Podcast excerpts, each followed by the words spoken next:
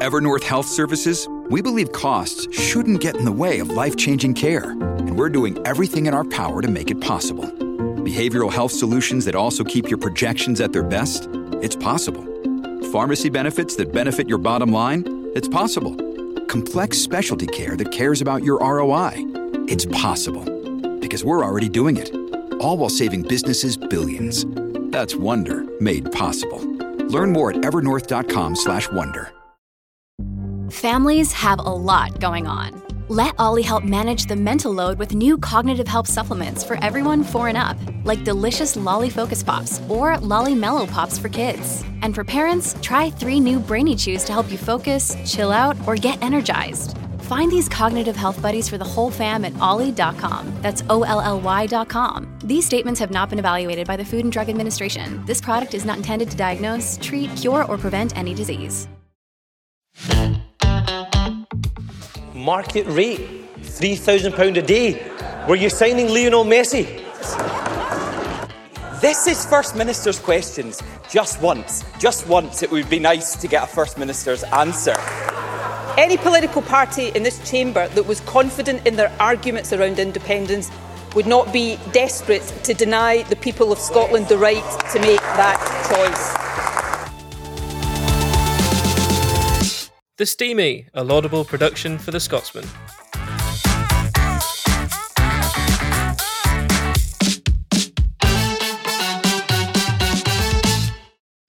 Hello and welcome to The Steamie, the Scotsman's political podcast. My name is Conor Matchett. I'm the Deputy Political Editor at the paper. And with me this week, as always, is the Political Editor, Alistair Grant. If you can tell um, the huskiness from my voice, it's because I have an absolutely killer sore throat. So apologies for any potential um, raspy word horribleness over the course of this podcast. Alistair, how are you doing? On the other hand, how how has life treated you this week?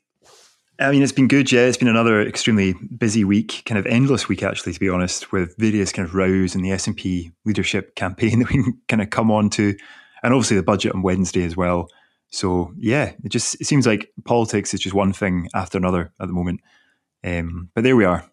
Absolutely, and it's. Uh, um, I, I could only apologise for not having been around for most of this week. Um, but hey ho, we'll we'll kick off with the big SNP leadership story of the week, which was um, a row over membership numbers, um, which has also seen Alex Salmond weighed in on Twitter um, about the SNP. But Alistair, take us through the the very basics and, and what happened yesterday. Yeah, so there's been kind of an ongoing row over essentially the various candidates in the SNP leadership context contest, sorry, primarily Ash Regan and laterally Kate Forbes as well, raising concerns about the voting process, about potentially the integrity of the vote. Um, there's been kind of concerns going on in the background as well. A lot of this stuff was coming from their campaign teams, particularly again Ash Regan. Um, but then there was this row that's linked to this about transparency in the process, in particular how many SNP members there currently are. So what the the leadership electorate actually is. So the candidates didn't know this, which seems, from an outside perspective, quite bizarre. Um, we obviously knew, I think the latest figures in their kind of annual accounts were from December 2021, uh, and we're just over 100,000 members. Uh, I think 104,000 roughly, or something like that. Um, but we didn't know what the membership was at the moment. And there's been all sorts of rumours in recent months about the membership dropping uh, on the back of kind of frustrations around independence, the independence strategy, uh, frustrations around even Nicola Sturgeon's gender reforms that were voted through Holyrood before Christmas. So there's been all sorts of rumours, and it's worth saying that uh, the Sunday Mail actually ran a story last month saying that the membership had dropped by 30,000. And the SNP came out all guns blazing and completely rubbished this story, publicly rubbished it uh, in a way that basically implied that the newspaper had made this up or had gone on you know, a source that was just completely inaccurate. Uh, and it turns out the story was absolutely true, it was pretty much completely bang on. So I think there are real questions to ask about the SNP's behaviour around that, about the behaviour of their press operation. Um, it's just not acceptable to do that. Uh, and I think it, it, it, creates a real issue of trust going forward, to be honest. If they tell you something uh, and they come out adamantly like that, and even, and I'm sorry to do this, but I'm going to, basically ran, there was a story in the National newspaper that kind of relied on what the SNP press office were saying. And to do that, and for it to just turn out to be wrong, and for the newspaper to actually have been right, I think is just unacceptable. But there was this wider transparency row. And then because, sorry, in particular, the again the Ash Regan campaign, Ash Regan had written this open letter to Peter Murrell, the SNP chief executive, who is also Nicola Sturgeon's husband, on behalf of her campaign and Kate Forbes' campaign, asking for these membership figures alongside some other information about the number of ballots that have been sent out, uh, kind of online or in in print. Um, and then Humza Yousaf's campaign had also joined these calls for for these figures to be released. So essentially, the SNP was strong armed into this. Um, and the SNP's NEC, its ruling body, the National Executive Committee, released these figures, and it shows that uh, I think I'm right in saying, correct me if I'm wrong here because I don't have the figure in front of me. It's something like seventy-two thousand members. So there is yeah, that's right. That, yeah, that thirty thousand roughly drop since December 2021.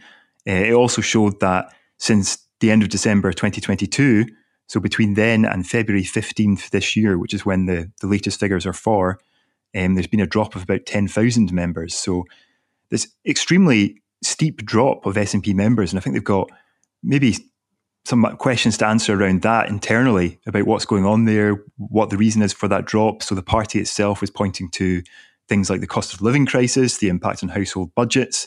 And I think certainly that will have some kind of impact. You know, people will be allowing memberships to lapse. Maybe it's not a priority for them at the moment when it comes to household spending. Um, but it certainly won't be the only reason. And I think there will be other aspects coming into play. Maybe those gender reforms did have an impact. Maybe things like wider frustrations with the independence strategy, as uh, as mentioned earlier, maybe that did have an impact. It's something they will want to look into, and I think the new leader will want to keep an eye on as well. And these things have wider impacts. They have impacts on the party's finances, which is another concern that's ongoing at the moment. So yeah, it's been it's been interesting how much this has been a self-inflicted wound for the SNP. I think these figures are obviously embarrassing for them. No political party wants to uh, have a, have stories about how much, how many members they've lost. But I think if they'd just been open about this at the beginning of this process uh, and said at the beginning, look, this is how many people will be electing the new SNP leader, it would have been a negative story for them. But they wouldn't have had these days and days of this transparency row and in particular allowing sort of conspiracy theories to thrive online, all sorts of speculation about what's really going on. And these things thrive in a vacuum. You know, it's because this information, or partly because at least this information is not being made public in a timely manner, that has created a lot of the suspicions. So it's just such a self-inflicted, a self-inflicted wound. I don't know what you make of it. Oh, it's classic SNP um, approach to openness and transparency, which is no um, openness or transparency, which is you know they've they've particularly in recent years they've built um, a party and a government on the grounds of not telling people what is going on unless it is positive, and it's all about controlling the broader media narrative, the broader narrative, full stop, both on social media and elsewhere. Um, and that works when you have someone like Nicola Sturgeon in charge, who you know is widely considered to be an honest politician and someone who, yeah, she will spin, but she'll she tends not to outwardly lie and then be found out as an outward liar. Um, and I think, you know, it's taken a leadership election in which you've got one effective opposition politician in the in the in the form of Ash Regan um, running for leader. In reality, she's got more in common with the Alba Party, run by Alex Salmond, than than she does with her own at the minute. Um, another anti-establishment candidate in Kate Forbes, who has felt certainly under attack by the SNP headquarters and SNP party machine, if you like. It's taken those two um, to push the party into answering questions that there's no excuse for not having an answer to. I mean, it's barmy, for in my view, that they didn't just provide these numbers in you know, two days after Nicola Sturgeon resigned, and when this is how many votes are eligible. You know, it's one day of bad news. To be honest, in the early days of the SNP leadership contest, we wouldn't have cared as much as we do now. We only really care as the press now because a, it's a good story, but b, it's pretty quiet in the in the in the broader leadership race. There's no, you know, there's no policy announcement. There's no launches going on or anything like that. And we're coming to the tail end of this whole process. Um, but their their desire for secrecy and to be in control of that narrative, you know, controls how they've behaved in this. And I, I said this on the BBC FMQs program yesterday. At worst, it's a conspiracy against whoever or whatever from keeping the the the the numbers secret for as long as they did, or at best it's rank rank incompetence. I think it's more likely rank incompetence, and that is a dreadful look for a party that supposedly wants to continue running the government. And I think this is the key thing in all of this: is you know, at what point does this trust breakdown among SNP figures and among pro independence people translate into a trust breakdown between the electorate and the SNP, I don't think we're very far away from that cutting through. Yeah, and I think it's worth saying that this is the the second kind of major secrecy row that seems to have emanated from the party's uh, ruling body or the kind of wider leadership. Uh, at the beginning of this campaign, we obviously had a row where they initially tried to uh, bar the media from attending the party hustings. Um, they weren't going to be streaming them, so they weren't going to be made available to the wider public. They then had to U turn on that. Uh, and this is another thing they've basically had to U turn on. So it's it just seems like they're making these decisions that uh, they seem to forget that this is not just an internal party conversation they're having. Of course, it is that, but it's also the election of the next First Minister of Scotland. So they've got to treat it like that as well. And it just seems to be yet another example of them forgetting that that is the case. Just a quick mention for Alex Salmond, who came out fighting on Twitter yesterday at bang on five o'clock, um, helpfully an hour um, before the BBC News, i.e., um, just in time for it to be picked up by the TV news. Um, he tweeted yesterday, I think quoting uh, Robert Burns, or, or I assume, is there's nay never fit that the truth should be heard, but they whom the truth would indict, and then adds, it takes decades to build a political party, but days to destroy one. I think to a degree he's telling on himself there that his party has done a lot of the damage in, in this case, and his party supporters have done a lot of, of damage in this case um, to the SNP. But it's clearly he's enjoying watching the SNP crumble post Nicola Sturgeon, you know, his his now great rival. Well, I mean, he I guess he is the leader of a, a rival independence party at the moment, uh, the, the Alba party. Um, but I mean, the point I suppose he's making is uh, is true to the extent that the SNP has spent years and years building itself up um, to a formidable electoral force in Scottish politics, the dominant elect- electoral force. Um, and if you look back in Scottish history, it's far from being the case in the past. So uh, I think there are certainly, if you are an SNP figure, you will have real concerns that some of the divisions that are coming out in this leadership election, things like Kate Forbes, you know, attacking Humza Yousaf's record on live TV, completely trashing his record, things like the kind of the digs that the various campaigns are making at each other, uh, this general sense of an unhappy camp that that will have wider repercussions going forward. And it does seem difficult to see how the SNP easily moves away from this this kind of internal row they're having when it comes to the end of this process and trying to you know have a functioning government afterwards. I'm sure they will they will be able to move on from it to some extent, but it will also linger over them. And you know, it's the kind of truism in politics that voters don't like divided parties. So if, if there is that sense that this this is a party that isn't as unified anymore, that is unhappy in itself, that isn't uh, doesn't have the strong kind of leadership that it it was certainly perceived to have under Nicola Sturgeon, then that will be a problem for them going forward. Absolutely. Well, let's um, take a trip down to Westminster Lane um, and hear from Alex Brown, um, our Westminster correspondent, who provides us an update on all things budget.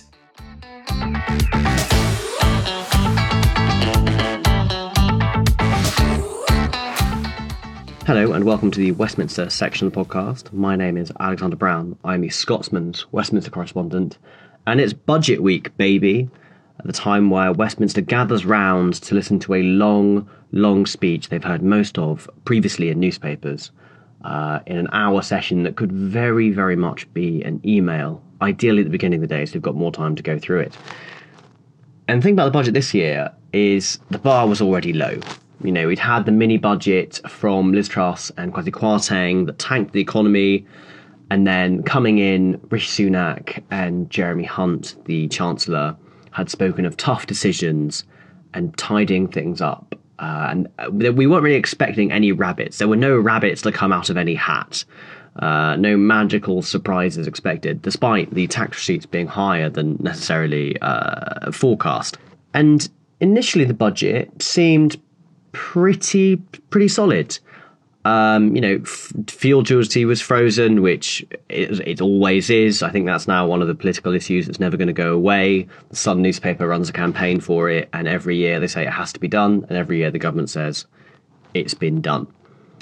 Uh, there are, you know, there was nothing on public sector pay, but there was money for expanded childcare support, and you know, which seems really exciting. That is a good thing. I feel like it's been a political issue forgotten by the government, but campaigned for by every other party for a very long time. And also, you know, on the tax, there was abolishing the pensions lifetime allowance, which got huge cheers from the Conservative Party. Uh, as to the fact that the UK is not in a technical recession, according to Jeremy Hunt, which I mean, the word technical might be doing a lot of lifting there, but that is obviously a good thing. And so, in the immediacy of the budget, it seemed quite good. But as we move further away from the delivery of the speech, it, it kind of hasn't held up to scrutiny and has become a bit more depressing. So, childcare announcement, that's fantastic. It's childcare support is delayed for two years. It won't come until then. And the idea with it is that schools will help provide it and it'll be self sufficient, so they'll pay for it. That's not really a way of, of doing it, and it's just, oh, well, maybe that might work. The pensions lifetime allowance, the Chancellor could not say how many people will benefit from it, but to do so, you essentially have to have paid in or be set to pay in uh, more than a million pounds into your pension, which I think currently is about 8,700 people. So it's it really is uh, portrayed by as portrayed by opponents as a bung for the richest, but very hard to argue that it isn't when it's only something that benefits the richest. I mean, we also saw um, you know tax on beer was frozen for pubs, which we were told was a, ben- a Brexit boost, but duty on Scotch whisky went up, and asked about how that was fair or how that would work, Mr. Hunt could only really say that support for the industry remains. So, and I think the main takeaway that he didn't say, obviously, is that the OBR forecasts still show that Britain is on course to have the, for, uh, the, the biggest drop in living standards in uh, since records began. So the budget might seem uh, there's childcare support and there's maybe there's there's movement on pensions, but you know no public sector pay, which was obviously the huge thing everyone wanted, and we may be getting a union uh, a union's uh, deal uh, with regards to the health system and strikes at the moment, but things are still going to get really bad. So it's really interesting that the rhetoric from the government seems to still be we're going to do this thing, we'll do it eventually, and it might be better. Things are still going to get really bad. They might be better for a bit. Um, but as the Institute for Government and the um, uh, IFS both suggest, really, the forecasts show this isn't going to deal with growth, this isn't going to help growth, it's just going to delay how bad the damage is. So I, I, wish I had more. I wish I had more cheer to tell you, dear listener. But it was a budget that seemed fine at the beginning, but when you go really into the details, things are going to get much harder for everyone. And uh, going into an election, they're going to have to do something because things are looking very, very dour indeed. For more cheery news, uh, you can read more of my work at the Scotsman. And until next week, thank you so much for listening.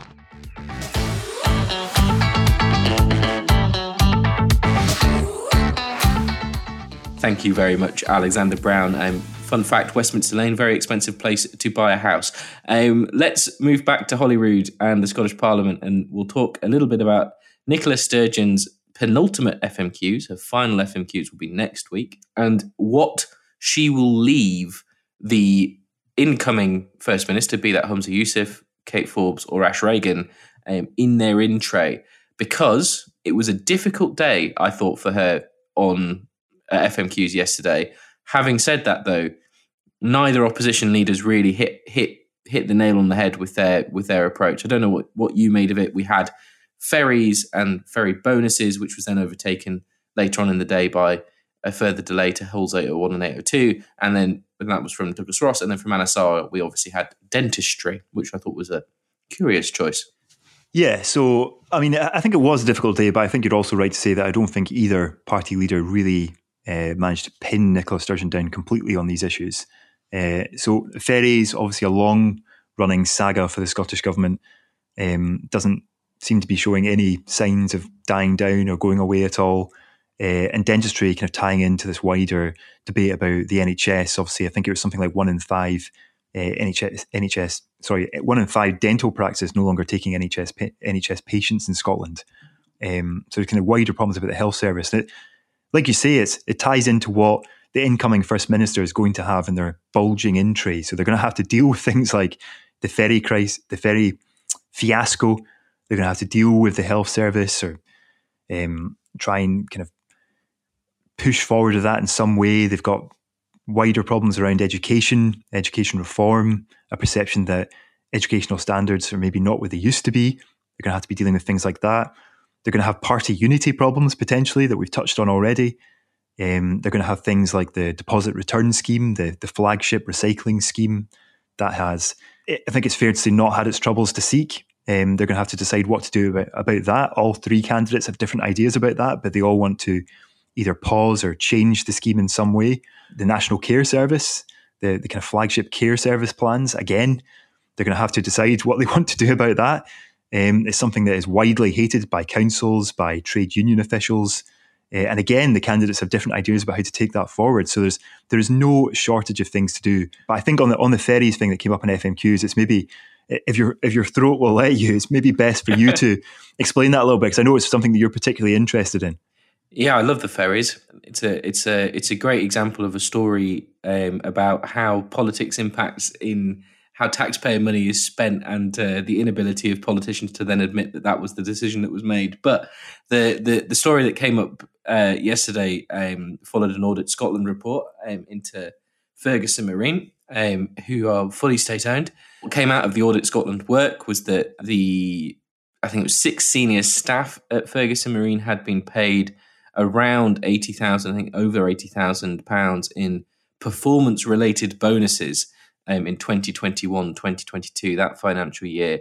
And then there was a, a, a follow up story from the Mail, which confirmed that David Tydeman, who's the current CEO, who was appointed in around March 2022, um, that he also has a clause in his contract for an eighty thousand pound, eighty two thousand pound, I think, uh, bonus. Now, understandably so, anyone going uh, to work at Ferguson Marine has the right to request a performance related bonus. There's nothing stopping people working in the commercial sphere from doing that. But the uh, political optics of, um, yes, here's tens of thousands of taxpayer money for doing your job well and being positively performing when two ferries continually get delayed, I think is absolutely astonishing to believe that that slipped through the government machinery. And it quite clearly, this was what was interesting about this story is that it quite clearly did slip through the government machinery because, you know, often when this, this these sorts of stories happen,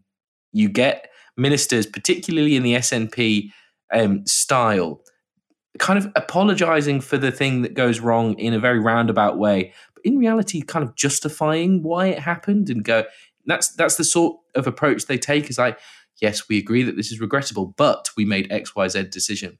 John Swinney yesterday in his um, in his statement on Ferguson Marine called them reprehensible, absolutely trashed them. And you know, obviously he's not going to be around for very long. He's going to step away from government, but it's it it's quite clear that the government are furious with the fact that this slipped through.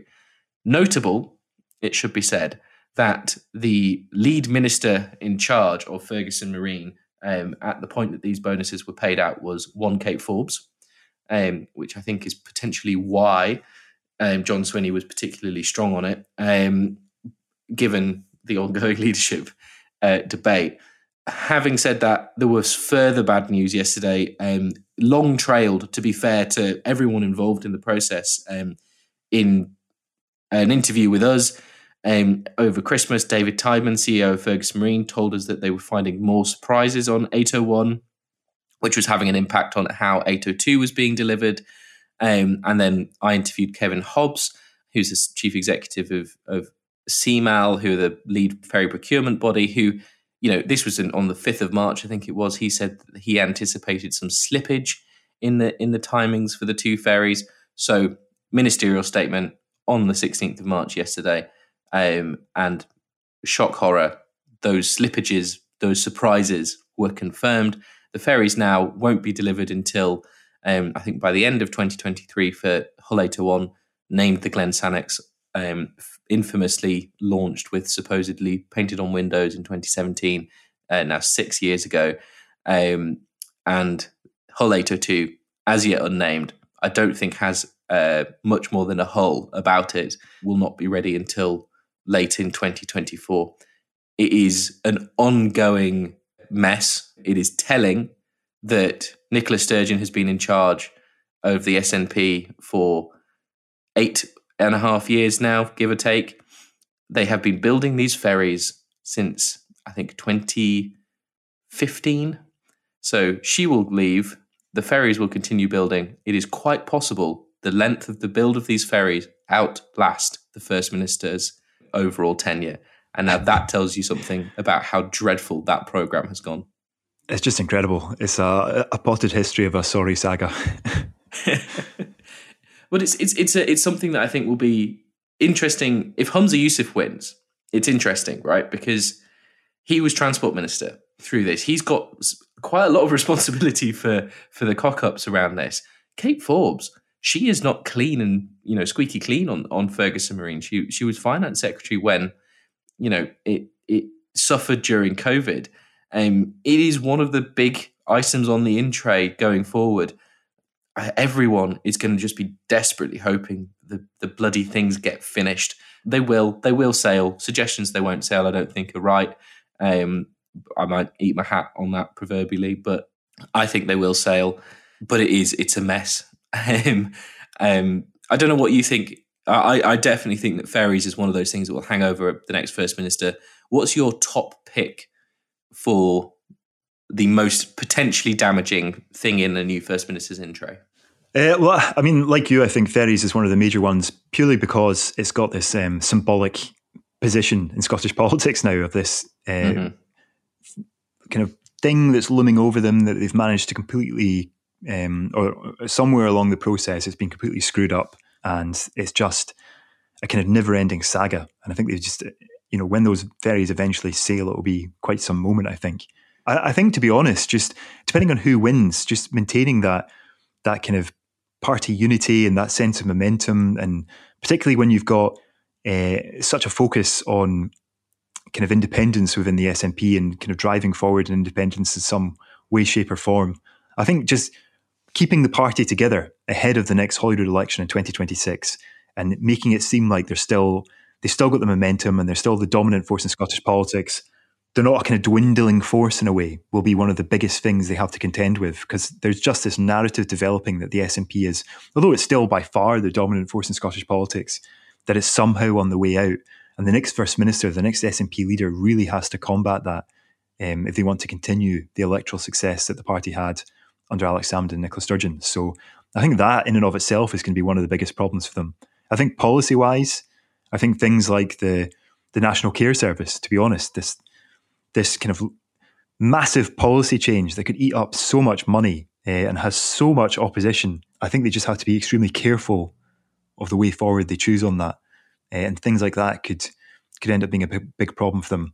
And you've just got things like the health service, but it's not a Scotland specific thing. It's just a a kind of massive problem in general for governments at the moment that is, is causing endless misery for people, uh, and particularly loads of frustration for people who actually work in the NHS. To be honest, you could go on and on and on, but yeah, I think that that building, maintaining some kind of sense of momentum behind the SNP and maintaining party unity to any extent, I think will be a will be one of their big challenges. So on party unity, I was talking to some SNP folk yesterday in Parliament and um, had an interesting conversation about the future cabinets of um, potential future first ministers and who would put who where. Um, I'll keep it simple because I think we, we can come back to this when we know who's um, potentially won or you know looking ahead at who might win. But um, you would assume that in the name of unity, if Humza Yousaf won, Kate Forbes would serve in his cabinet, and if Kate Forbes won, Humza Yousaf would serve in his in her cabinet, his cabinet. Um, where would you put them in each other's cabinet? Now, for me, if I was Humza Yousaf, I would put Kate Forbes in health, which is a thankless role. It's a service delivery role. it's a, a role where she can't have much impact on social policy, but has to stick by collective responsibility on things like buffer zones. I think would be a difficult role for Kate Forbes to to do. Um, and if I was Kate Forbes, I'd probably give Humza education, another poison chalice of, of Scottish politics. I don't know what you think. I think it's anyone's it's anyone's guess. I mean, I think they will have each other in their cabinets just for that sense of maintaining unity and goodwill going forward. I, I think if Humza Yousaf put Kate Forbes in health, it would be a real uh, metaphorical slap in the face, just in the sense that she obviously made a very pointed jibe at him about um, his kind of position as health secretary during the TV debates. You know, said something like, you know, I would have him in my cabinet, but maybe not in health. So if he then decides to hand her that poison chalice, I think that will be certainly seen as a bit of a a bit of a jibe. But yeah, I mean, it, it, eh, eh, I think one of the points that he always makes, particularly during the TV debates when he's trying to take a dig at her, is that she's never had a public service delivery role. She's never had a role like you know health secretary, transport minister, in the way that he has. So I could certainly see him moving her into one of those. Um, but yeah, I mean, who knows? And where does she put him? I think, eh, yeah, I think education, something like that, can be a good shout. I mean, she'll certainly want to give him a prominent role, so it will be one of the one of the big jobs. I would have thought, and he's certainly because he is seen as the establishment-backed candidate, and he has so many, so much support from SNP MSPs, ministers, cabinet ministers. She'll want to keep him on board. She won't want to snub him. I wouldn't have thought, uh, just for the sake of maintaining that party unity going forward. Because at the end of this debate, although they've slung all sorts of mud at each other, you know, you do have to then just move on from that and kind of pivot from talking to the membership to talking to the country. So she'll want to give him a prominent role. Absolutely fascinating times ahead. Thank you very much, Alistair, as always, for joining us on the Steamie. And thank you, Alex, as well from Westminster. Final thank yous, obviously, to you at home for listening. Hopefully, by next week, my throat will not have me with such a uh, raspy voice, but you never know, it might still last until then. After this week, it feels like it's going to last forever. However, next time we'll be here, we'll be a little bit closer to knowing who the next First Minister of Scotland will be. And thank you, Alistair, again, and thank you very much at home for listening.